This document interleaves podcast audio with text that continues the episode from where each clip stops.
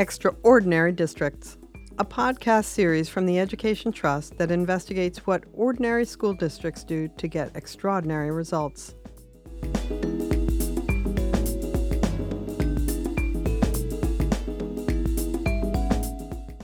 Hi, my name is Karen Chenoweth from the Education Trust. We believe all students can achieve at high levels, no matter what their background. So we're visiting school districts that demonstrate what's possible. In our last episode, we went to Lexington, Massachusetts, a wealthy suburb of Boston that performs at the top of the country. Today, we're beginning a three part episode in the heart of the Rust Belt Steubenville, Ohio. Steubenville is a small city on Ohio's eastern border. Go just 40 miles further east, and you get to Pittsburgh, Pennsylvania. It's part of what used to be America's steel country. When I first went to Steubenville, I thought it was a very sad place. It was back in 2008, and a huge rusting hulk of a steel plant hugged the river. The sign on one of the downtown churches announced a sermon on keeping faith in hard times. The downtown seemed mostly deserted, and many of the buildings looked like they were crumbling. Painted murals on the sides of buildings were among the few visible signs that someone cared about the city. The reason I had gone to Steubenville was that one of its elementary schools was performing at the top of the state in terms of academic performance. Education Trust recognized Wells Elementary with its Dispelling the Myth Award, and I wrote about it in a 2009 book from Harvard Education Press called How It's Being Done. I wrote then that I thought the story of Wells Elementary's success held important lessons for other districts and schools. Fast forward seven years to 2016, when Stanford University's Sean Reardon published an analysis of 12,000 school districts arrayed by their socioeconomic status and by their academic achievement from third through eighth grade. As I explained in the first episode of this podcast, Reardon's analysis is what we're using to find extraordinary districts. When I first saw Reardon's graph, my eye was drawn to a dot that was toward the left and up a bit, well above the other dots. The dot's placement meant it was one of the poorer districts in the country, but its achievement was more than a grade level above the national average. You've probably guessed that dot was Steubenville. So Steubenville stands out in our data because it's a quite poor school district, um, but has very high average achievement relative to places like it and, and above average nationally. That's Sean Reardon speaking from his office at Stanford University. And when we looked more closely at the data, that seems entirely because third graders and to some extent fourth grade scores in Steubenville are really high, among the very highest of any school district in the state of Ohio, um, and and really among some of the highest in the country. Reardon's analysis showed that Wells Elementary's high performance is now shared across the district. I headed back to Steubenville to understand why. On this trip, I saw that some of the steel mill that had haunted the riverfront back in 2008 had been hauled away. Some of the crumbling buildings had been torn down, and there was just a little bit more life on the downtown streets than there had been in 2008. But it's still a sad town. City residents had hoped the fracking industry would bring jobs back to the city. Instead, most of the jobs went to transient workers from places like Texas and Oklahoma. Steubenville has a median household income of just a little more than $33,000, almost $20,000 less than the rest of the country. And the percentage of people living in poverty in Steubenville is double that of the country as a whole. The news I was there to see, though, was touted on huge billboards above the city. Steubenville's three elementary schools had all received honors from the state of Ohio. If you go and look at Steubenville's district report card, higher percentages of its third and fourth grade students meet state reading and math standards than pretty much anywhere else in Ohio. In this three part episode of Extraordinary Districts, we'll be talking with teachers, principals, district administrators, and students to try and figure out why Steubenville is so high performing at the elementary school level. To begin with, I asked Melinda Young to describe Steubenville's students. She is the superintendent of schools and a Steubenville native. We, we have um, all different kinds of students in Steubenville City Schools. We have students that come from a middle class background. We also have students that come from economically disadvantaged backgrounds, one parent homes. Some of them are grandparents or raising children. Sometimes um, children are being passed from one adult to the other. Um, we just have a lot of different types of children. I asked her how the schools adjusted to accommodate students who grow up in poverty. You can't teach them like you teach a middle class child. You you have to have more for them. You have to have the things that they're not getting at home. I asked her what kinds of things children from low income homes need more time, more intervention, taking them on the level that they're actually at instead of teaching above where they're at or below where they're at. You need to take them where they are and move them faster. So it's having um, online programs for them, um, tutoring one on one. It's just really meeting their needs, making sure they have clean clothes when they come into our building so they're like the other students. And what happens when kids get the help Young says they need? The truth is you can really see it and it's exciting when you do mm-hmm. see the, the breakthroughs and when it happens. I asked young if she had in mind a specific example of the kind of breakthrough she's talking about. Because she's been in the district for a long time she talked about students she's watched since they were toddlers Last year, there were several of those students that um, they were part of Even Start, which provided early childhood education, parenting classes, and also um, getting the parents' GEDs. So these were high risk children and high risk families. And to see those um, students graduate, and the one girl actually graduated in the top 10. And to me, we changed the path of poverty for that family. Hear what she said. We've changed the path of poverty for that family. I heard similar words again and again from educators in Steubenville.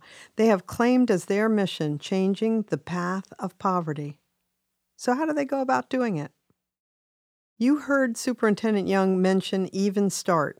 That's a federal grant program that was first authorized in 1989.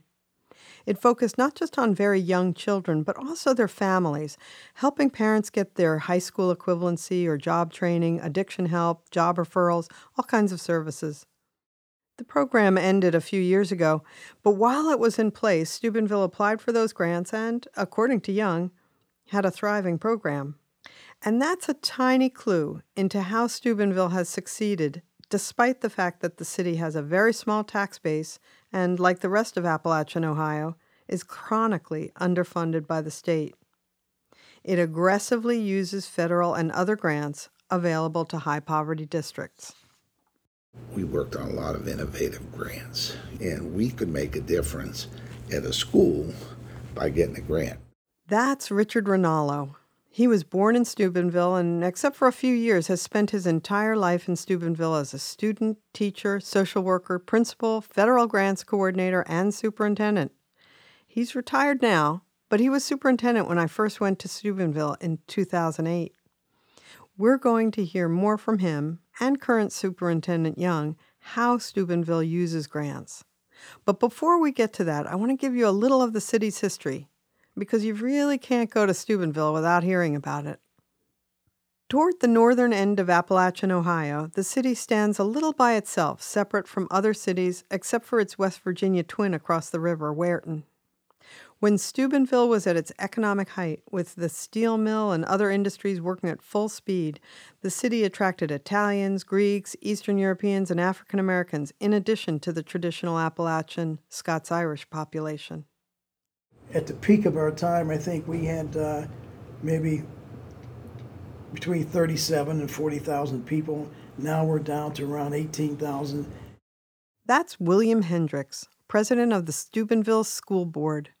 He has lived in Steubenville most of his life and has served on the school board off and on since the 1980s.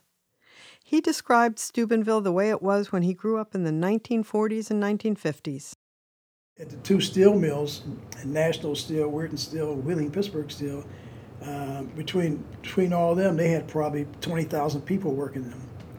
And you know, guys could just come out come out of high school and you had somebody working there, or just go down there and put an application in, and they was hiring, and, and the town was doing good. And I tell you what, when I come up as a kid, it was it was flourishing. Steubenville was flourishing because of other things. You know, they, they, used to be known as Little Chicago. By the way, he's talking about Al Capone's Chicago. Back then, Steubenville was a center of gambling and prostitution. But Steubenville's illicit businesses were cleaned up at a certain point, and later its industries died, causing the city to lose population and income. Mr. Hendricks talked about friends who moved away. They come home, they're just devastated on what happened to Steubenville. Hendricks and former Superintendent Richard Rinaldo both say that the schools have always been a great source of community pride. Here's Rinaldo again. Steubenville is very unique. I was a Steubenville kid that lived in an alley downtown. Steubenville had a great reputation. I can show you a 1920 yearbook for Steubenville High School that it was the premier high school in the valley.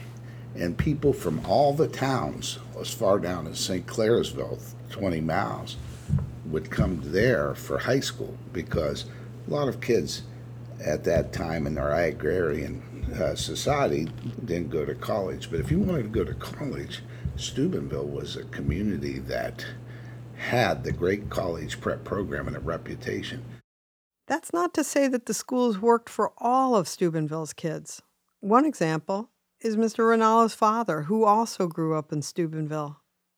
When Mr. Rinaldo became principal of Steubenville High School, he was able to look up his father's permanent record. It was one of thousands of index cards that were held in the high school's steel vault. It had said, Poor student, not much chance. Poor student, not much chance. That stuck with Rinaldo because he could see how the schools had dismissed his father as incapable of being educated with that one little phrase. But that was back in the heyday of the mills, and the school's assessment didn't stop his father from making a living. He got a job in the mill. He provided for us. We went to college, my brother and I. Rinaldo's sister didn't go to college, but she worked her way up from secretary to owner of her own business. We've, we've had a good life. And, you know, Steubenville was the, the key. And part of that key, Rinaldo said, was education. Steubenville always valued education, that never failed to pass a levy. We're very progressive way before uh, Topeka versus Kansas. Steubenville schools were integrated, and uh, you know we we were a good school system. Topeka v. Kansas is usually referred to as Brown v. Board of Education, the landmark Supreme Court ruling in 1954 that said that schools must integrate, but which was resisted by many school districts. The school board member we talked with earlier, Mr. Hendricks, who's African American, pointed out how unusual this was in the 1940s. Especially when you go right across the river uh, into to communities that uh, that uh, you know were like our rivals, like Weirton and, and Follansbee, all the way down to Wheeling. All, all those schools were segregated. In fact, it wasn't until Mr. Hendricks tried to go to a swimming pool with his white friends and was turned away that he even became aware of segregation. He was nine it never, you know, dawned on me that things were segregated because my friends were, you know, I had black friends and white friends, and they came over to my house. They slept over my house. I slept at their house, and community was integrated, but you know, society wasn't at the time. Uh, our schools were, uh, were integrated, no problem, but uh, I guess there was there was pockets of it, uh, eating places and some other things that wasn't. And, and as a kid, I, I was never, you know, exposed to that. When the first time I was exposed to it, you know, it, it just scared me to death. Even with many fewer residents, Steubenville still retains the ethnic diversity it once had. But the city is what residents call landlocked, meaning it has very definite boundaries and there is virtually no land to build on. If people do get a job and want to move to a house with a little land, they have to move outside the city limits. This is why Ohio's district choice program is important to Steubenville's schools. Ohio law says that students can enroll in any district that is willing to accept them, as long as they can get themselves there. The state dollars allocated to them follow the students to their new districts.